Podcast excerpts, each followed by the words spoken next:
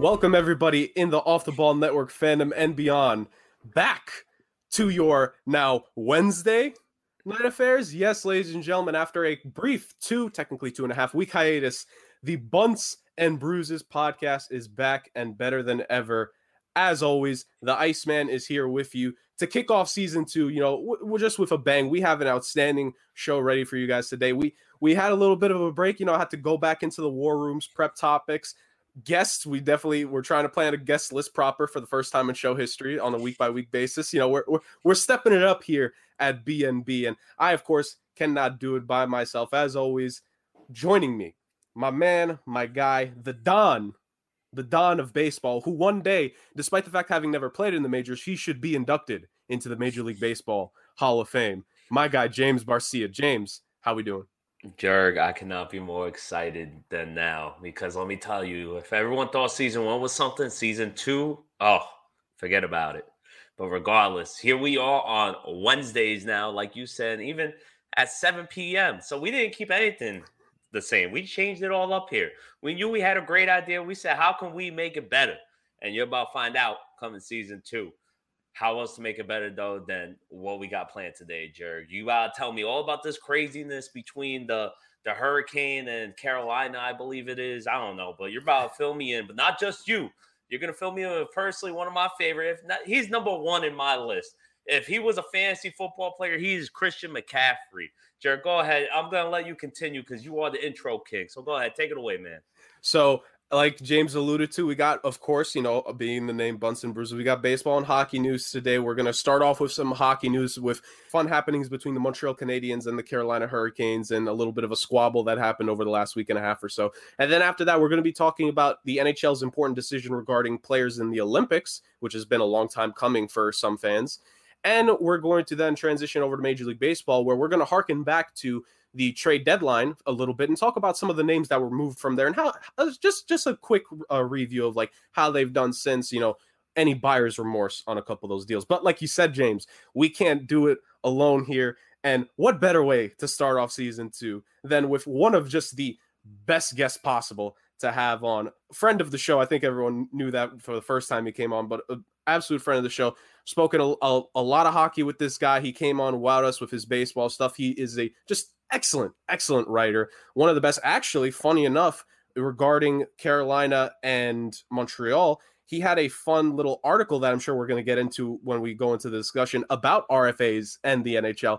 So this is just, you know, the perfect guest for the Bunts and Bruises podcast, any podcast really, but for our podcast in particular. And we welcome him back one of the best talkers on the microphone with us, Logan Lockhart.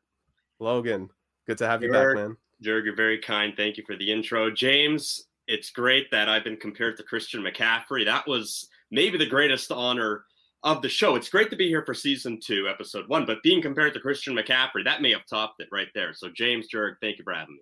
Of you course. what I found out? I figured let's just double it up. So we had to go with the guy with the same letter in his name, LL. That's it, because he's a legend. It's Larry Legend over here with Logan. So let's go. just keep it going. Season two, baby. I'm ready. Two's everywhere, Jerry. Two's everywhere. Two, two's everywhere. Hey, a, a J in my first name, J in your first name, LL.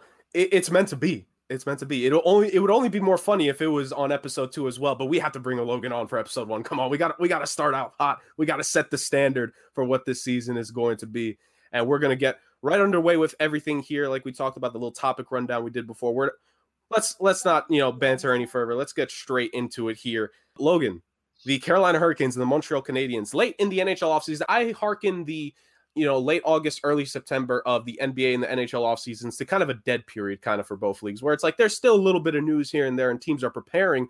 But nothing really that important happens for the most part, aside from a couple professional tryouts in terms of the NHL and maybe the NBA like a two way contract is going to get signed here by one of these teams. But the Carolina Hurricanes, they did a little bit of a favor for us here, you know, in recent weeks with the signing of the Montreal Canadiens youngster, no, not former Canadian, Jesperi Kotkaniemi to just a one year deal worth $6.1 million. Now, on the surface, we could we're going to you know break down what it means for hockey terms in and of itself because that situation has only just a couple days ago has finalized itself. So we have the definitive answer of where Kotkaniemi will be playing. It is Carolina. But we're going to break down some of the details that led up to it because it was quite the story, Logan. So just give to so the people know from your perspective of everything that played out. Just like what was your reaction to it as we were learning in the early stages of it? Like, oh, Car- Carolina's having some fun on this one. Well, my reaction, first of all, when I first saw it, I'm saying to myself, okay, it's an offer sheet. They don't happen often anymore, but it's an offer sheet. When I saw the signing bonus, which was $20, literally, it's $20. And because of that, Sebastian Aho wears number 20. He was offer sheeted by Montreal two years ago of the Carolina Hurricanes. And people are looking at this as almost a payback offer sheet for what they did two years ago. That's when I said to myself, okay, the pettiness is real. It's a $20 signing bonus. So, you know, Don Waddell in Carolina, he can say whatever he wants about no, it's not revenge, it's not payback. But the $20 signing bonus has got to be one of the great comedic pieces I've seen in the NHL offseason in a long time. And like you say, in this type of offseason, especially at this time, August, September, it gets boring you know, it gets so boring that we're sitting here saying, when's football starting? Because honestly, the offseason's so boring. That's what happens every year. That changed, though. And I think we need to see more offer sheets. As much as GMs dread them and as much as there's a lot of integrity that's questionable, a lot of the times I think it's interesting. And I think that what we should also do for people who aren't aware of offer sheets in the NHL, you know, we should compare different cases in different sports. It would be like, you know, imagine if um, Kevin Durant earlier in his career was a restricted free agent and a team said, hey, let's offer sheet him and see if, at the time, Oklahoma City, let's see if they'll match it, right? It's one of those things. Now, Kotkaniemi is not the player Durant is, but the point is, is that offer sheets could be very significant. Absolutely. You know, just we're going to we're very entertained by all the off ice stuff and we'll get through that part actually real fast here so like you mentioned $20 signing bonus is just you know one of the ways one of the many stick in the craws of mark to Marc Bergevin who by the way was actually i don't know if he was if he just got on vacation or he was about to go on vacation at the time just before the offer sheet was made to Kotkaniemi. and this actually forced him to delay that in order to handle everything because there is in the NHL when it comes to restricted free agents, when a offer sheet is accepted by an RFA, there is a one week period where the current team of that player is deciding, like, all right, are we going to match the contract, you know, verbatim, or are we just going to let that player go? And the Canadiens, as expected, they took the entire week to decide it, and ultimately they made the decision to let him go. Uh, I will say, in terms of how entertaining Carolina was with this, along with Bergevin not getting to go on vacation, along with the twenty dollars signing bonus, the the two best things to me was on Twitter, the Hurricanes Twitter. Not only did they put the signing up in English, they put it up in French to yes. really piss off Montreal Canadiens fans, which was just it was beautiful. But then to me, like the just the the the bow on top, the cherry on top of the Sunday was the fact that Don Waddell, if you read his statement of the immediate signing of Kotkaniemi, word for word, it was the exact same one that Bergevin gave of Sebastian Aho a couple years ago. So it was just a pure, and, and this is not a bad thing, by the way. This is the kind of stuff I love. It was a pure petty power move by the Carolina Hurricanes. And this one actually succeeded because, as we've alluded to, the offer she was accepted by Kotkaniemi, and a week later, it was official. Con- the Montreal Canadiens were going to let him go and they allow him to go. So actually, before we talk about the hockey terms of it, James, I want to bring you on in this. When you, because I think James was at the tail end of his vacation when all this was happening, and I told him about it. He was like, "What the heck is going on?" James, what is your reaction to the whole RFA situation that that happens in the NHL? Because kind of like what Logan alluded to, RFAs in the NHL are it's a whole different beast compared to what it is in the NBA and the NFL, and I think Major League Baseball is probably the closest one in terms of protecting young players but is still nothing to the same extent as what the NHL has in their system. All this is crazy. There's so much going on right now in this whole story. You got $20 over here. You got the pettiness of the Canes' Twitter posting in the front. I don't even know where to start, Jerry. This is insane. I had to break out the glasses. You see, that's it's unfortunate. I'm getting old where I need glasses to read a computer. But regardless, this whole thing is just crazy, but you're right, especially the restricted free agent part. I'm trying to get a full grasp of it. When you guys are saying they're offer sheeting somebody, why is it not as common anymore in the NHL? Because I noticed that was the first thing Logan said. So that's my first question to start off. I guess you, I can call it unwritten rules almost in, in a way. There's a code. You don't, that player belongs to the team. And another general manager, yes, they can go offer sheet somebody, but it's almost like um, you know, an FU in a way. It's, you know, we're going to do our best to put you in a very difficult position. And it's not good. You know, if you were a general manager and I was a general manager and I offer sheeted one of your players, you wouldn't be too happy with me. And our relationship would kind of be hindered because of that. And guys don't want to do that. You know, it's a business and in work and in, in the real world, you know, you want to keep good relationships with people. And offer sheeting someone is probably not the best way to go about it. All right, I get that. Okay, that makes a lot more sense now. I don't know though. Me, especially me, you guys, jerk. I'm like the king of petty. I still be looking at my girlfriend because she washed my Uggs one day, and I was just like, "But they were so clean." And then you got the color out, and she's gonna kill me later. But that's a different story for a different day. Uh, so my next question is the twenty dollars. Someone break that down, please, because I'm trying to wrap my head around this. Like, he wait, he signed an offer sheet that the signing bonus was twenty dollars. Like, it doesn't sound like a smart move for him either. So can someone break that down in terms for the casual fan as well, please? And yes, we are back and we're better than ever, damn it. The $20 is supposed to represent the number that Sebastian Aho wears on the ice. He wears the jersey number 20. Montreal offer sheeted Sebastian Aho two years ago. So just as a payback and to be petty, the signing bonus on this contract for Kotkaniemi was $20 it's a very good contract. Forget the signing bonus, six point one million. That's very rich. That's for, I I know that much in hockey. I know they're you know the numbers are comparable to the NFL, but that's kind of what makes it more related to the NFL because they're not making this restricted free agent money like Jerk mentioned in the MLB. So there's a whole lot going on with this situation. I'm still trying to fully get a grasp on it, but it seems like this has to be probably the most petty free agent move out of the entire NHL free agent period this year, if not like the last 10 years, most likely. Honestly, because like Logan said, it is complete counter to what Montreal tried to do a couple years ago. Because as I mentioned before on the podcast, the Carolina Hurricanes, in terms of spending, they know they have a ceiling to what they're allowed to spend because when you look at websites like CapFriendly like yes the first thing you see is the cap hit but remember cap hit and true salary for a season are two very different numbers in regards to nhl contracts. So when the uh, canadiens offered sebastian aho that contract two years ago it wasn't necessarily the cap hit that carolina had a problem with. It was the salary structure of the deal. Earlier this offseason with the seattle kraken signing philip grubauer to his contract they made it i believe a front loaded deal and the NHL actually told them that they need to restructure it a little bit because of uh, rules in the new collective bargaining agreement where it's like the later years it can only be a certain amount more percentage wise than year one. So stuff like this is actually relatively common. Like teams actually i think more so in the nhl than a lot of the other sports they need to care about the minutia of yearly salaries when they're giving these kinds of deals out. And that's ultimately what that what some of those numbers represented.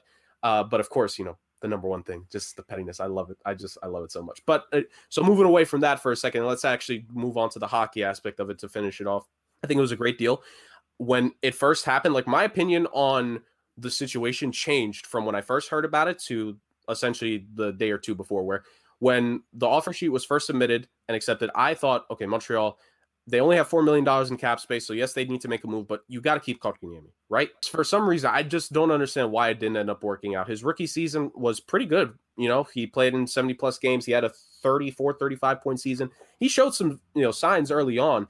And for a fact that honestly, back in his rookie year, I thought they brought him up too early and he was still able to put up that solid of a season. It shows you like there's talent there. Year two, I believe there were some injury issues, like he didn't get to play a full season and he had a rehab stint that he had to do in the AHL. And then this year as well, didn't necessarily play the whole season, didn't play great. Mind you, I think, you know, it goes to both the player and the team. But then in the playoffs, these last two times where we've seen Montreal, he's scored nine goals in 29 career playoff games. So a third of the time he plays in the playoffs, like every third game, he's going to give me a goal by the numbers. That's pretty good in my opinion. Now, is it $6 million a year? Not necessarily, but because it was just a one year deal, at first I thought, okay, Montreal can swallow this. They could deal with it just for one year and then they go from there. But then all the details come out. I believe a day or two after this happened, Logan, in Montreal, it was reported that Jonathan Drouin was apparently going to start, you know, having some time at center this upcoming season potentially. Uh, that combined with the idea uh, when it comes to RFAs, when you match a RFA offer to one of your guys, well, so when you match an offer sheet, you cannot trade the player for the whole first year. It is a legitimate no movement clause, not like the current no movement clauses where it's like, okay, pick here that you don't want to go, and we may send you here. No, no, it was an ironclad. He will not get moved. So because it was actually a one year deal, Montreal essentially was going to sign Kotkaniemi to one year, and they can't trade him for anything. Right. And then you add in the fact that had they tried to qualify him next year, the base qualifying offer would have to start at 6.1 because that was the cap hit assigned by Carolina. So ultimately, this was just a masterful deal by the Carolina Hurricanes to do everything they could to make it so Montreal wouldn't match the contract. And at the end of the day, they didn't. He goes to Carolina, which I actually saw reports. It was either earlier today or yesterday that they're likely going to play Kotkaniemi on the wing now instead of that center, which I think is a, not a bad decision at all considering the talent in that forward group. You could stick him anywhere. I think it'll be a. I think he's going to play with someone talented there, whether it be Aho, Svechnikov, T- uh, Teravainen on the opposite wing. Like there's potential there where Kotkaniemi could find some uh, some success here. So I think overall for both sides, you know, you you could see the reasons why it was done. I think while it was pettiness for Carolina, if he starts to play pretty well, they can extend him immediately this upcoming season. And I think January first is when you can re-sign up player players to uh, from that you got in the offseason for just one year deals. And they could probably re-sign him to a four or five year deal that's worth less than the six million dollar a year cap it. So that's a win for Carolina. And then for Montreal, they got an extra first and third round pick which they then used. So let's move on to some of the aftermath of this deal. They used that first round pick conditionally in a deal and a 2024 second rounder with the uh, and they sent that to the Arizona Coyotes for a Christian Dvorak who can play on the wing, but he the key part is that he can play center. And Logan, I think this was the key thing because a lot of teams when some of this stuff happens, they don't always have a backup, right? And I think Montreal, you saw in the offseason, they lost Phillip Danault early. And now with this Kotkaniemi thing, you got worried. It's like, who the heck is going to play behind Nick Suzuki? and then they they pull off the Dvorak deal. So Logan, I want to throw it to you. Like how how heady of a play was it for Montreal? They wasted absolutely zero time. It's like the second it was confirmed Kotkaniemi to Carolina, Dvorak to Montreal within the next like couple hours. So like how how heady of a play was that by the Canadiens? I think Montreal came out really well here, and, and they did their best under the circumstances and the position they were put into. Like you said, it was a tough situation with not only the money, but what are you going to do at center now? Kotkaniemi, this is a guy who was drafted in 2018. So we're not talking about a veteran player here. This is someone who's still going to grow. So what do you do? I think they came out well. I think Dvorak is a real good player. Now, it's interesting in Arizona. He played with Conor Garland for a lot of, and really produced. He's not going to have Garland anymore. He's going to be on his own in Montreal. We'll see how that works out. I think the fit in Carolina for Kotkaniemi is good on the ice. And remember, the Hurricanes, they had money to play with. You know, and Nedeljkovic, he went to Detroit. Dougie Hamilton went to New Jersey there's a lot going on there where they said, you know what, we can do this. We can bring him in. I'm sure that um, speaking of the Olympics, which we'll get into, Team Finland, Kotkaniemi, Sebastian Aho, that should be a pretty good fit as well. So there's a lot to like about the fit, but I think Montreal came out great. I think the deal to get the Dvorak, it was smart.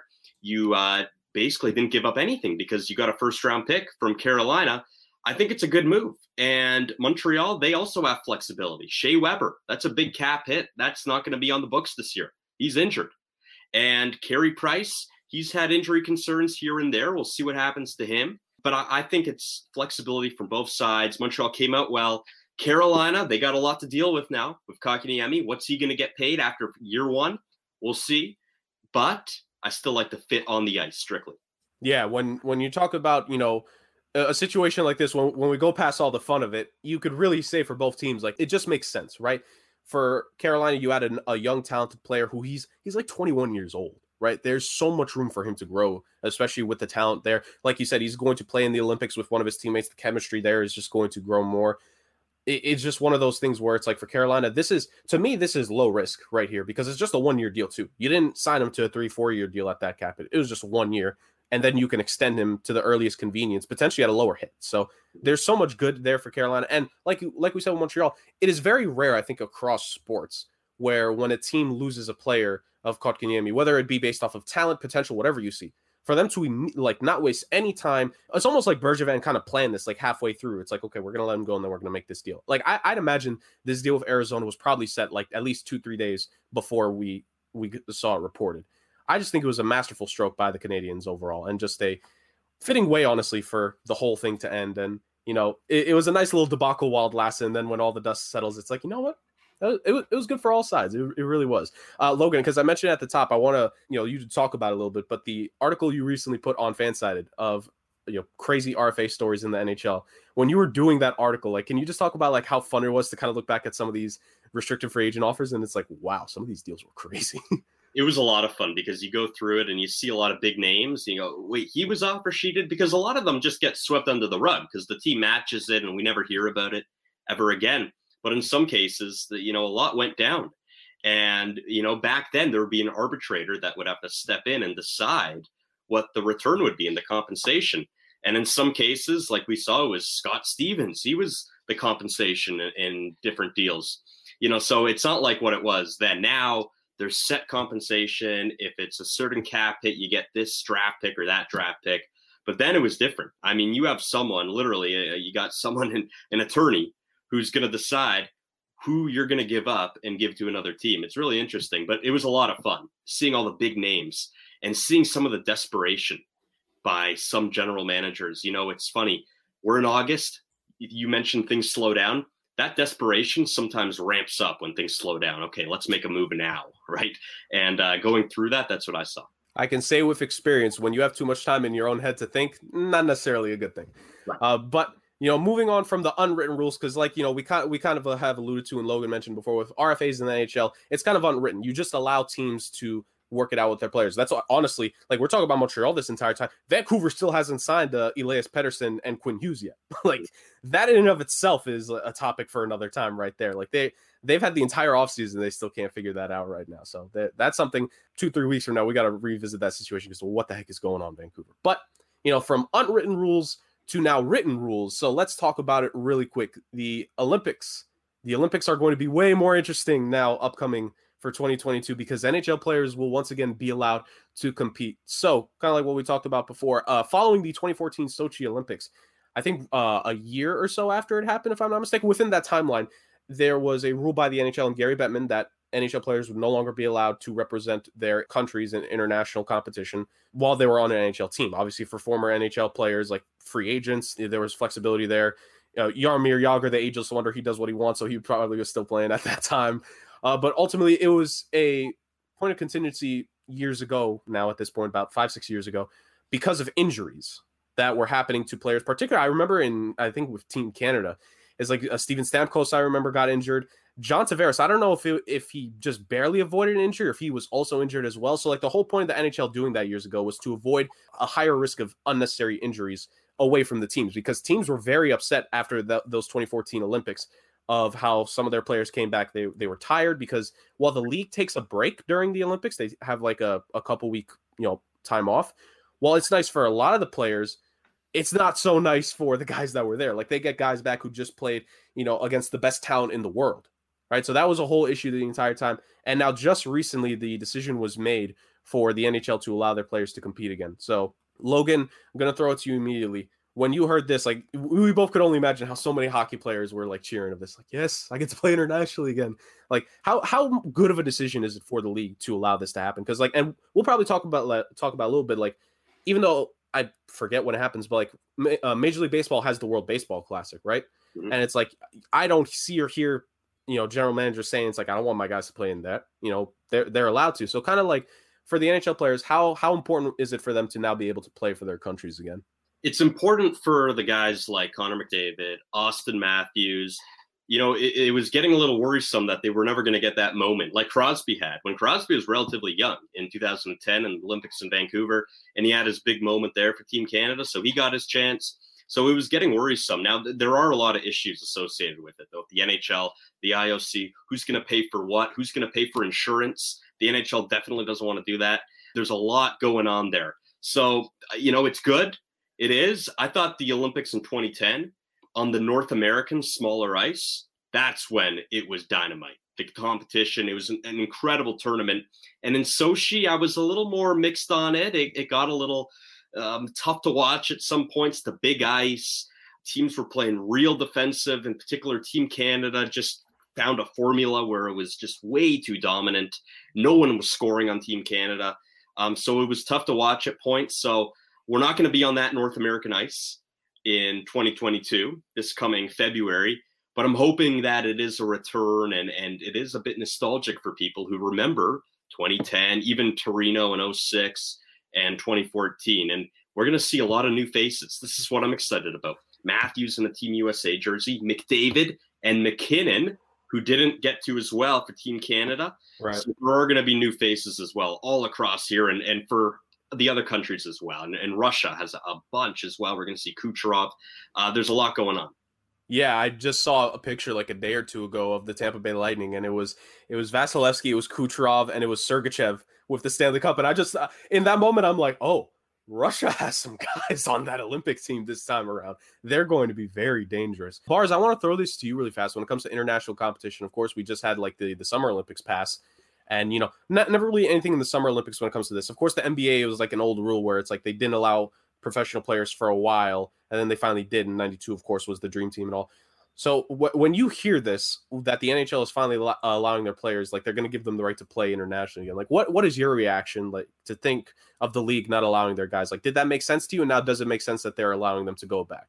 When you're looking from the league standpoint, you understand why they don't want their guys to play because it's simply just profit to them. They don't really look at these guys as humans, if we're being quite honest. They look at them as uh, the item. They are exactly the product, and they're what makes them the money. So is it worth the risk? No, it's not when you're a team owner. But from what I was reading, there was little to no negotiation on this. The players wanted it so bad, it was just like you have to do it because if not, you don't got that product. So it was the reward finally outweighed the risk. Where now you're going to get the international play, and honestly, I love it because internet. It's just something different about international play, whether it's basketball, baseball, soccer. You just see it when you got the stars not playing in their usual jersey, but they're wearing their country's uniform. It's just something. Even if you don't watch the sport, you become a very patriotic. Uh, does patriotism work internationally? Either way, you become a very patriotic person. You watch that team. You become the biggest fan of that sport. During the World Cup, I swear to God, I am like Landon Donovan talking on the TV, pointing out plays and stuff. I don't know what I'm talking about, but you do get interested. Like for example, Logan mentioned the uh, two different sizes of hockey ring. I didn't even know that was a thing. I assumed they were all the same size. So now here I am googling it, and it's about 15 feet wider. Sorry, the glasses issue. It's about 15 feet wider, and the neutral zone's a little longer too. And I think that's kind of crazy because, like Logan said, even if you're not a well, I mean, Canada's Canada. Of course, they're going to be a dominant team. But let's just say you're not a Canada. You're another team who doesn't have as strong players. You can find that formula to actually lock it down and use that to your advantage because what might not work in the NHL with all this extra space may work out here. It could be like college with uh, Jim Boeheim and his three-two uh, zone, two-three. Either way, you get my point, fellas. Yeah, no, yeah, it, it's completely different when it comes to internationally with hockey, and it's like well, Canada for the most part, like people always expect, like, okay, Canada's going to win this their sport. They're like, you get the upsets here and there. Like in, uh, I forget, I believe it was 06 when Sweden won the gold. H- Henrik Lundqvist being the backstop to that team and the players that they had, it showed you it's like, okay, well, Canada may be the the country that you know people like to joke about. You know, those that don't watch hockey.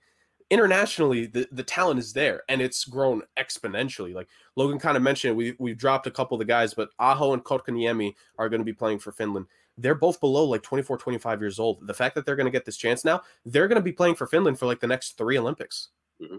Right? And and, and uh, what's his name, Kaapo Kähkönen, uh, the backstop for the Minnesota Wild. If he gets better, if he keeps taking levels to his game, he uh, you know has a chance at helping Finland get you know medal well in the Olympics. So the opportunity here for these young faces in the NHL to get to be on the world stage because we always talk about with the Olympics. We mainly say this for the summer, but it's the case in winter too. It's the world stage. More more eyes are on you. More people are paying attention. Casual fans will watch. Maybe people that don't really watch hockey will actually watch it for the first time. And like Logan said, with the Sidney Crosby golden goal in 2010, you get that moment.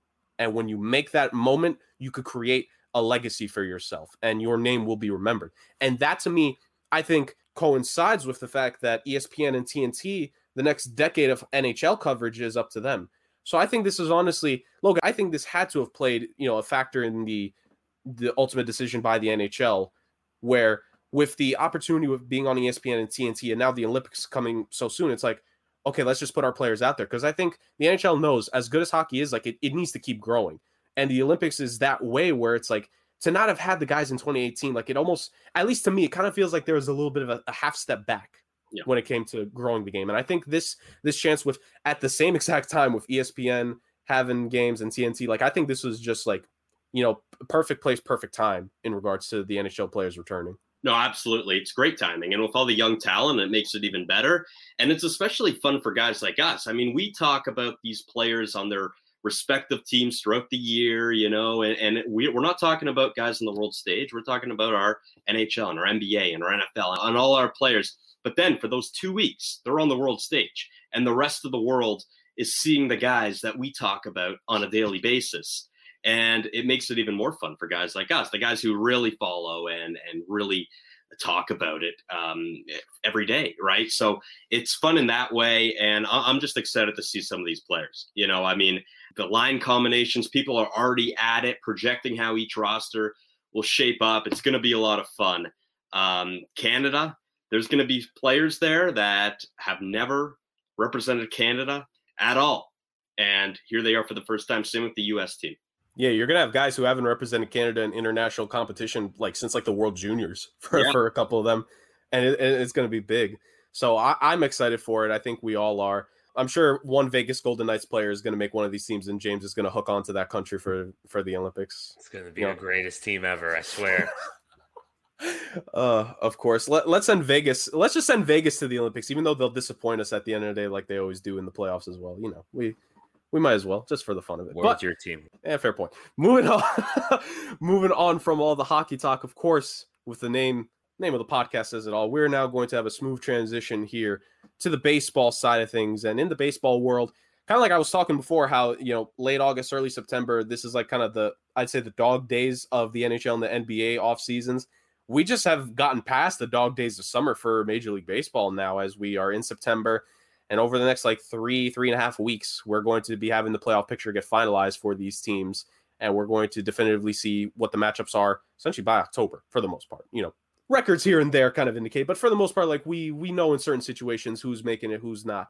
So as playoffs ramp up here, we're going to be definitely talking baseball in depth. And what better way than to grade some teams that made some decisions you know, back back in July. So, James, I'm going to throw it over to you. Sum up for the people. What are we about to be doing for the next half hour or so on the podcast?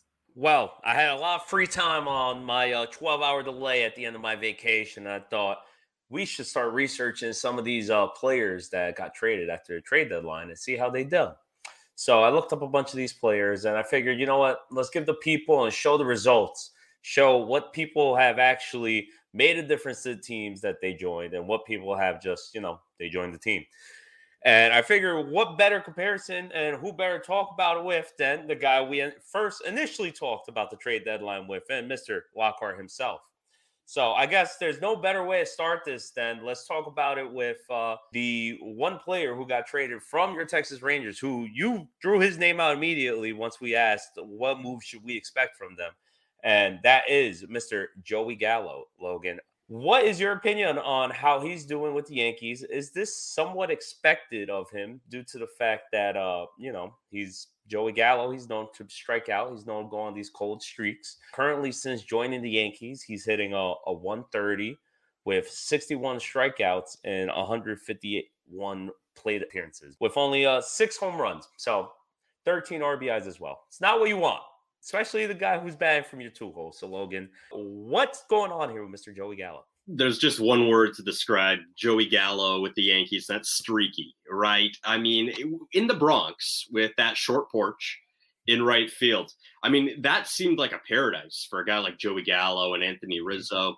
And Gallo is really going to enjoy it, I think, once October comes, if the Yankees can secure their playoff position. You know, I think of Gallo at the end of the day, all he does is give an extra threat in the Yankees lineup. And I think if the Yankees do end up in the postseason, whoever they play, if they get past the wild card game and they're going to get into a full tilt series, I think that pitching staff is going to be well aware of who the Yankees have. And it's just an extra threat. You know, they needed left handed bats. I understand he's not hidden for a high average. I think Joey Gallo himself has said in the past he doesn't even care about average. He's just a guy that's going to look at OPS and different stats like that I also have heard Joey Gallo say he hates striking out, which I find ironic so much. And he just doesn't like the strikeout. I heard him say that uh, when he when he was with the Rangers a few years ago, and I'm thinking he, he strikes out more than anybody. He must really not enjoy playing the game most of the time. I mean, that's that's just that's like a pig saying they don't like rolling in poop. You know, you just that it goes against what's going on over here. And you said it best, Logan. It just doesn't. It's very ironic, I guess, is the word. It doesn't make sense because that left porch was built literally for someone like Joey Gallo. So the fact that he's not helping you produce runs, but he did bring a little something to the locker room, I guess you say, a little zing into it because they did start winning a couple games, but now they are back on a little bit of a cold streak. And at first, uh, I don't recall his first couple games. Correct me if I'm wrong. I'm almost positive Joey Gallo had a hot first three games when he was with the Yankees. That's where the whole Italian stallion thing started coming from with Barstool and uh, him and Anthony Rizzo. So speaking of, let's talk about his teammate who got traded from the Chicago Cubs he's actually doing quite well for the Yankees. He was exactly what they needed at first base because he is showing that gold glove and what a difference a great first baseman could do. Just strictly due to his defense because, you know, Gleyber Torres, he's not a great shortstop, and Urshela was out a little bit at third. So those throws to first probably haven't been as crisp, but when you have a gold glove like Anthony Rizzo, he stretches for every inch, and you've seen it. I've reposted it on Twitter multiple times. This man could go on his pinky toe somehow and stretch out 10 feet and then still scoop up the ball. I don't know how he does it, but he does it. But since he's joined the Yankees, he's actually pro- provided a bat. It's not as much pop as you want from an Anthony Rizzo, but he's showing he's playing uh, better than when he was in Chicago. He's had four home runs for 14 RBIs. He's actually stolen two bases. That's not something you see a lot from Rizzo anymore. And he's batting a 260 compared to the 248 he was batting Chicago. Is there anything – you think besides, you know, hit more home runs that Anthony Rizzo could do to keep amplifying this team? Well, I think what Rizzo has done along with his on-field play is create this competition of Luke Voit. And now Luke Voit's on the bench saying, Where's my chance? I led the league in home runs last year. What's going on? So I think it creates a dynamic which could be healthy for the Yankees. You know, you kind of want that fire. You want guys who are hungry to earn their opportunity. And I think with Luke Voit and the injuries he's had, this was perfect for him to say, you know what? I know Rizzo is here. I want to play at first base and I want to be in that nine guys who are in the lineup just as much as anyone else. So I think this is healthy for the Yankees. It's good they created competition. I thought the Red Sox missed a big opportunity to bring in Anthony Rizzo. That's exactly the kind of player they needed. So I understand that people in Boston are saying, no, we don't need him now. You know what? I mean, at first base, um, it's going to be really important. And the Yankees brought in guys. Rizzo's one hey, it's not that long ago. They broke 108 year curse with the Chicago Cubs. Uh, the experience is there to do some special things. So I think they're going to like him in New York already that they have, but continuing going forward. Honestly, I love how you mentioned the competition he's brought into the locker room with Luke Voit because Luke Voit's been, like you said, there's a fire there. And not only is there a fire in Luke Voit, is a fire in that whole locker room because there wasn't really a leader before he showed up. And you know, everyone knows when he was in the Cubs, he was the captain. It might have been he might have been up and down when it came to the stats and his at bat appearances, but he always was the captain. There was no doubt about that, and it's good to see that he's bringing that to the Yankees as well. But moving on, we're going to talk about uh, one of his teammates that were there who helped him win that World Series, and that's going to be Mr. Kris Bryant, who's now with the uh, my personal the best team in the league. I don't know how you could argue with with the way they've just been playing all season. It's kind of crazy because at first you were questioning it. Even halfway through the season, you were still questioning it. But how can you question it after, you know, a hundred games so far, whatever the number is? His stats actually have stood pretty average with how he was playing in Chicago, but he was exactly the player that they needed in San Francisco. He's had six home runs, 14 RBIs, four stolen bases, and he's batting a 268 which is just in line with his 267 in Chicago. Was this the move that the Giants need to be able to win that World Series? Do you think he has what it takes to take him there and become that MVP player when he won his former ring? Well, if the Giants, it's almost been by committee. And I, I don't think that Bryant or one guy in particular can actually own that label and say, I'm going to take you to the promised land. I think Bryant's uh, versatility on the field and what he's shown, that was perfect for San Francisco. Bryant's shown he can play at third base. He can go to the outfield. You know, with Evan Longoria having um, question marks about his health, he hasn't been on the field that often for the Giants this year. I think that was perfect. The fact that Bryant can really play anywhere that they ask him to, that was also perfect. I thought this was the right move for the Giants. And that was the only thing they did at the trade deadline. Let's not remember. I mean, there there were a lot of teams that were active. You know, the Yankees made how many trades? The Giants, one trade. It was Kris Bryant, and I I felt that was the recipe they needed to do. Just bring in one guy.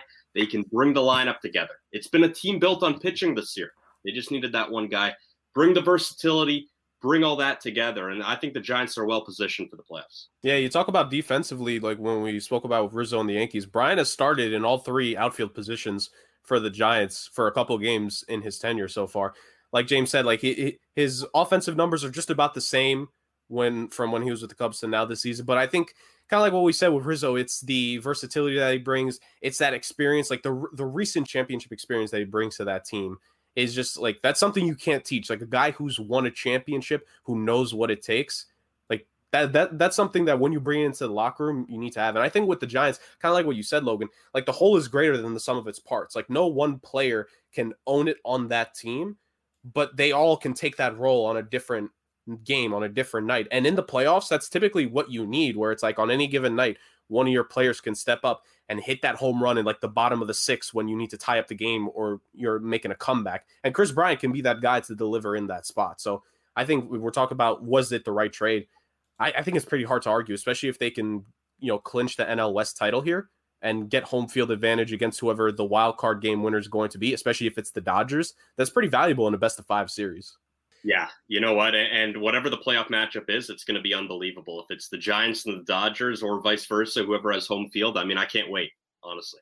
It's all me and Jurg have been talking about for almost half the season. It's just how insane the NL West is and how all three teams are potentially are fighting for or could make the playoffs realistically. But we're going to go ahead, move from the West, start talking about the East, and we're going to talk about a trade that I was very excited about when it happened. Now I'm like decently whatever about it, but I still like the player. I think it's going to work out in the future. We should have got pitching, but regardless. And that is a Mr. Javier Baez. Who, yes, Jared, give me the thumbs down. I love it to be honest. I, if he gets mad at the fans and it helps him do better, or we start winning games, which we have been doing as of late, I'm all for it. Thumbs down me as much as you want, baby. He has been batting 261, which was actually a little lower, boosted up of recent uh, six home runs and 12 RBIs. Jurg, I'm gonna throw this one to you first because you were I you were one of the first, if not the first person I texted when this trade went down. I was golfing and I just started yelling, which is exactly what you don't want to do on a golf course. But I was very excited. So, Jurg, how do you think this move is so far working out for the Mets? You know, with him thumbs downing us, can we expect Javi Baez to be back next year? Oh man, oh so that's actually two different questions. So in terms of I think we could say this for all three Cubs players where they've gone is that there was something needed in all those locker rooms. I think whether Baez is there or not, I think the Mets go through this, you know, stretch that they've had recently where they were going to lose the grip in the NL East. They were always going to lose the division lead there because they had never built it up despite the fact they had ample opportunities early on. They they just did. And now that Javi, Javi Baez is there, I think he's easily more of a help than a hurt when it comes to that. He just he brings that energy. We're talking about leadership and things like that. Just like energy is something that I actually value a little bit more than probably most people would in a locker room. And I think Javier Baez brings that energy to that locker room, kind of like this bravado of when he steps up to the plate. Like he he expects the best of himself on any. Of course, all players do, but he expects like when he goes up there, he thinks he could probably hit a home run off of any pitcher in the league, as he should. He's a talented player. He's won a World Series, been an All Star, all that. And I think that's the kind of player I definitely agree. Like the Mets should have added some more pitching, especially uh, eventually with DeGrom getting a bit dinged up, having to do rehab starts. But that aside, I think they needed that kind of hitter in the lineup where it's just it's there mentally. You can't teach up here to have that level of swagger and confidence. And I think Javier Baez was the right person for that. Yes, though, like honestly, when I did I did the whole thumbs down thing as a joke, I loved it, honestly. Like so many Loved people it. bashing him about it, where it's like like th- this is why like baseball and hockey we are akin where it's like when players actually show you know a little a little bit of emotion they get dog piled on by the fans. And it's just like yet you want the players to show this and yet you crucify them. I didn't hate it at all. I absolutely loved it. I find i find it very entertaining. And if we were doing a show at that point like we would have had a ball with that on whatever on the episode for sure. But i think javier baez was definitely like the guy to have there. I think it was a, a great trade. There's been ebbs and flows to it yes I forget, you know, after that first home run he hit, like there was a little bit of a rough stretch, especially him and Lindor, like compounding that together didn't help. But they both played pretty well recently. And uh, no better time. The Mets need to get back because I think the only way they're going to make the the playoffs. I think you could say this for any of the top three NL East teams. The only way they're going to make it is whoever wins that division. So it, it's critical time here. And if Javi Baez, if he if he brings in that swagger, if he starts playing well like that, that's just perfect. In regards to your second question, kind of a short answer, like do they bring him back? I don't know. Like Steve Cohen, he the thing that makes me say no is just the fact that he paid so much for Lindor, and already you're starting to have some questions about that contract. And it's like, do you want to take that risk with Baez? Like Baez isn't going to be that much, right? Like he, I don't think he should be commanding that kind of salary, but could I see a team offering Baez like 25 mil a year to take him away from the Mets? Absolutely. And will the Mets match that? I don't know. So, Logan, I'm going to start off with that big question for you now. Uh, do you think Javier Baez comes back? And aside from that, I want your opinion as an outside New York area opinion of what do you think of the whole thumbs down situation? Are you in support of it? Do you not like it? Do you think it helped us out the way I think? Well, actually, I never even thought about the perspective that you just brought up the fact that, well, you know what? If that makes them play better, then good, do it.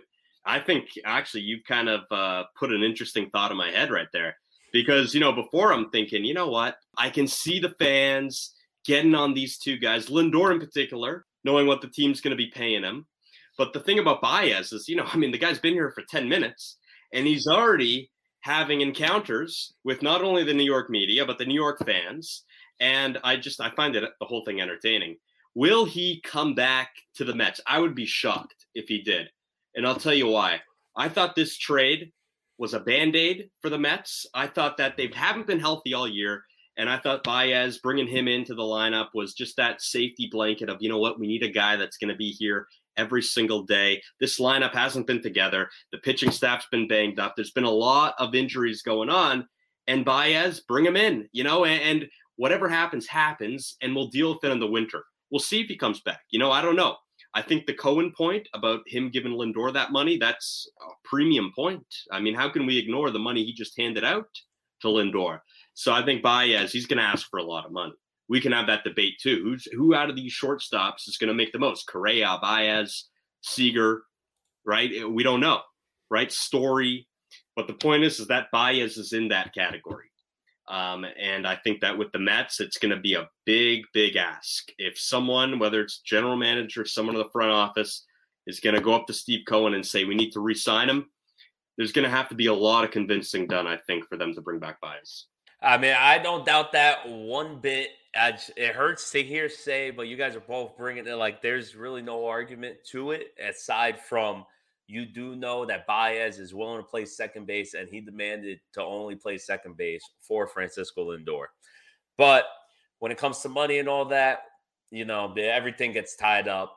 But you did mention one, another shortstop in the league who also got traded. He wasn't the main piece of this trade, but let me tell you, he was a two way for sure. And that's Mr. Trea Turner, who got traded to the Los Angeles Dodgers. He has brought exactly what they needed to repeat and become reigning World Series champions, in my opinion. He brought that little bit of speed that we're missing due to Mookie Betts having his hip injury and not being able to, you know, run, steal the bases, lead off like he usually does.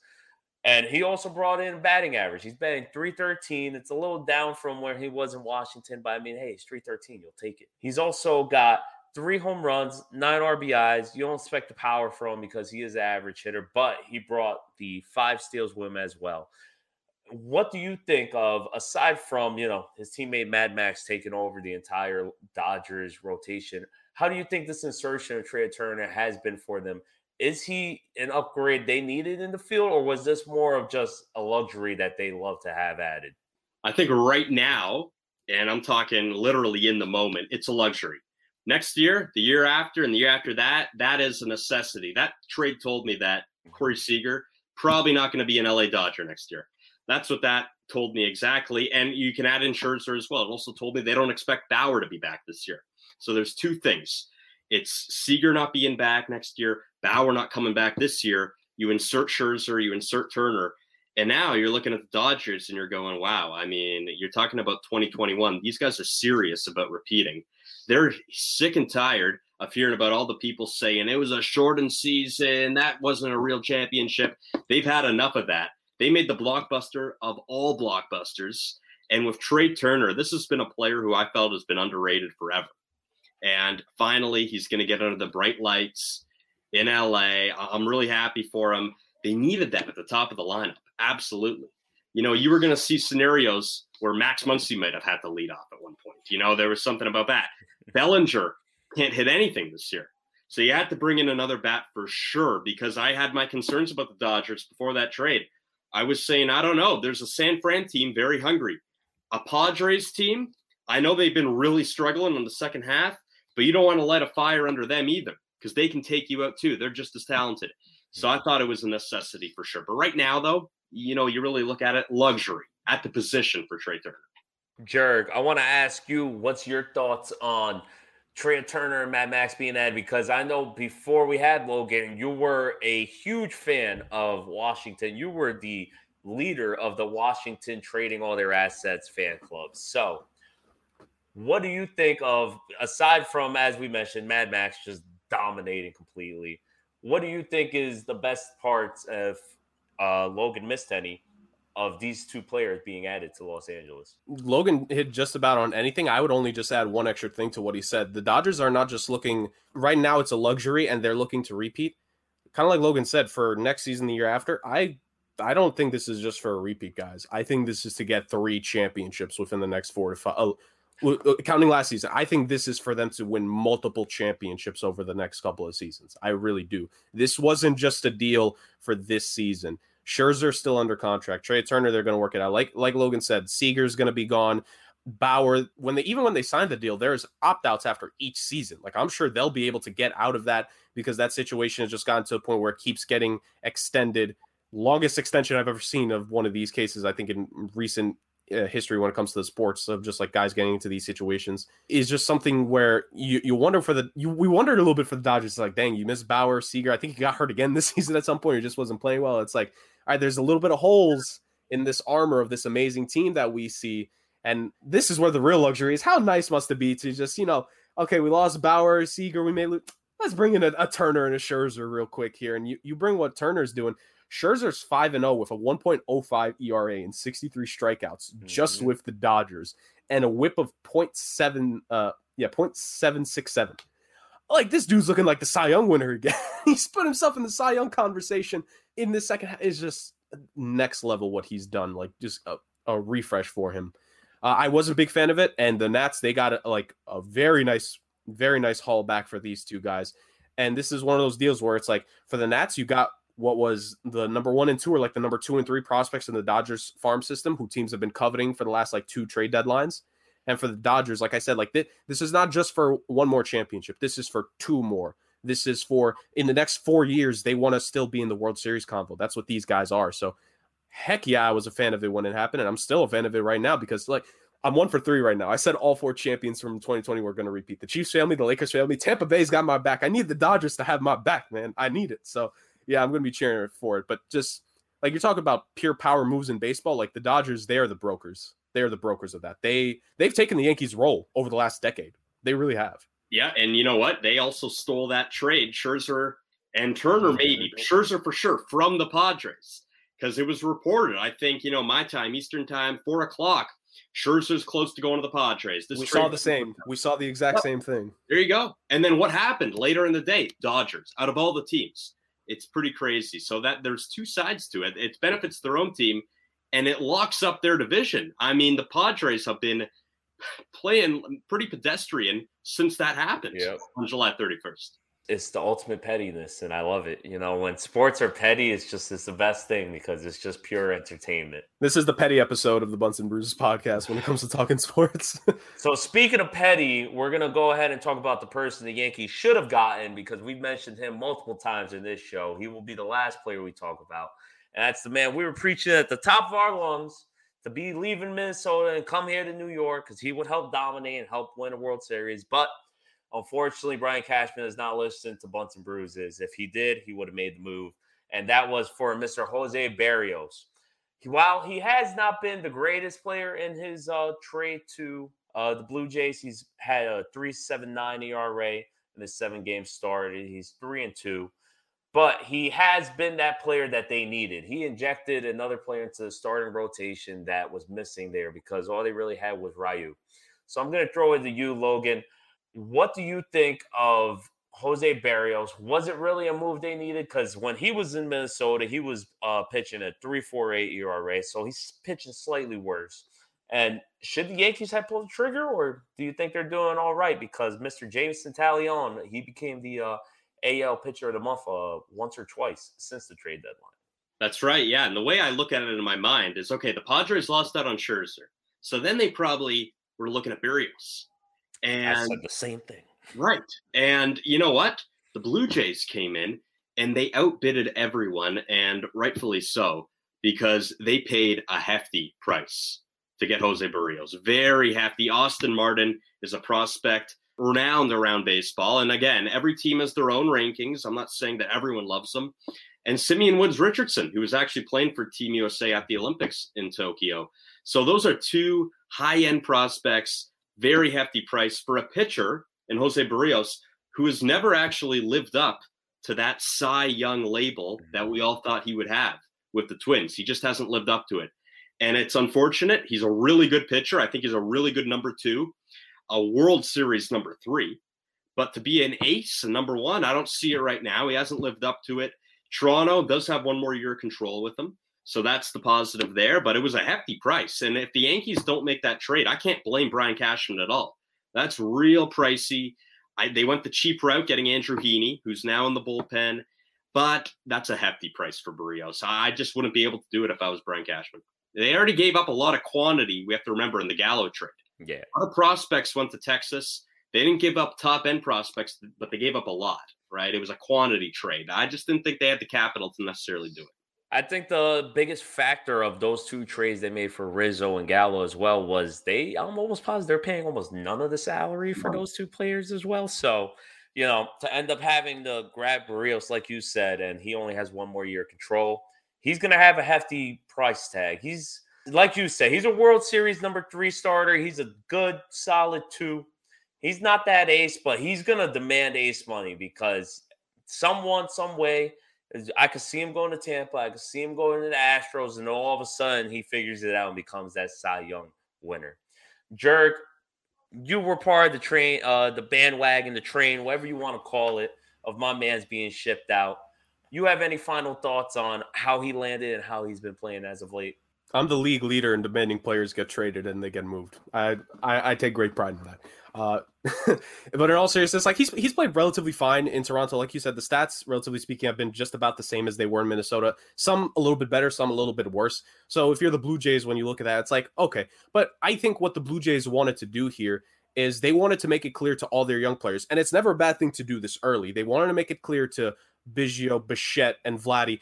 A lot of 90s fans got confused when I say those names and not add the junior, by the way. That's why I want to do that. Like a lot of people, like they don't understand in, in all sports, and maybe not so much in baseball and hockey, funny enough, because it's just not structured that way.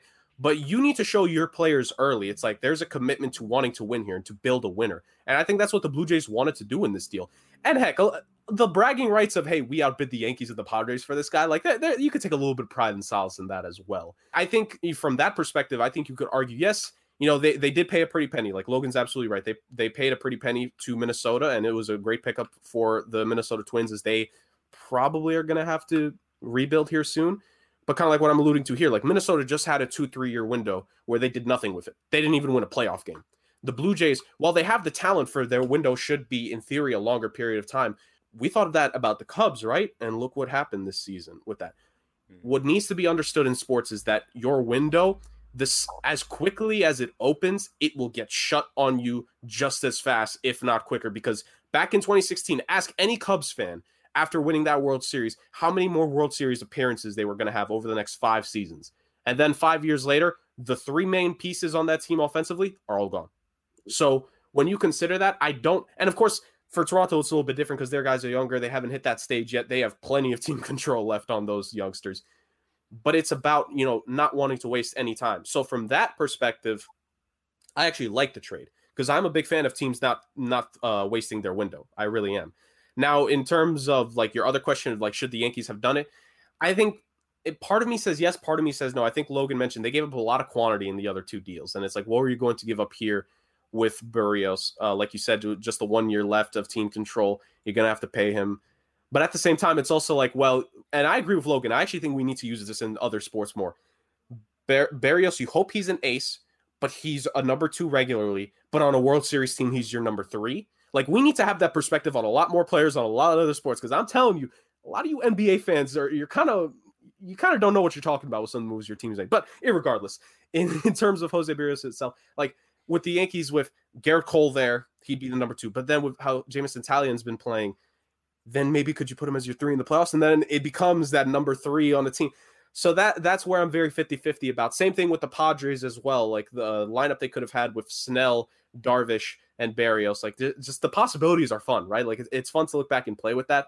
But ultimately, at the end of the day, like I don't fault Toronto for making the move because they want to show their young guys early here. It's like, hey, we we want to compete, and I think unless he just has terrible starts, which is a possibility, I'm not ruling it out, but unless he just has like terrible, terrible starts, like he's going to play a key role here in the home stretch because the Blue Jays are a couple games out of the wild card, and look who holds both wild card spots right now. It's the Yankees and the Red Sox.